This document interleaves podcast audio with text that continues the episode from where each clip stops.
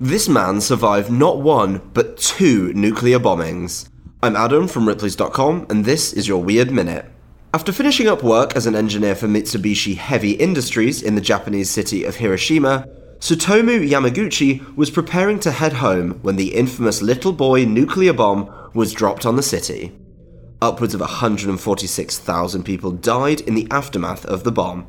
Yamaguchi stood just two miles from ground zero but after spotting the Enola Gay aircraft drop the bomb, he dove into a ditch, saving his life.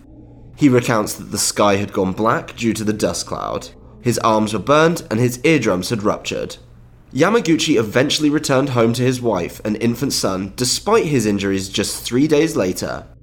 Unfortunately, he lived in the city of Nagasaki, where the second nuclear bomb, Fat Man, was dropped. Yamaguchi was actually being debriefed by Mitsubishi when the atom bomb hit the city.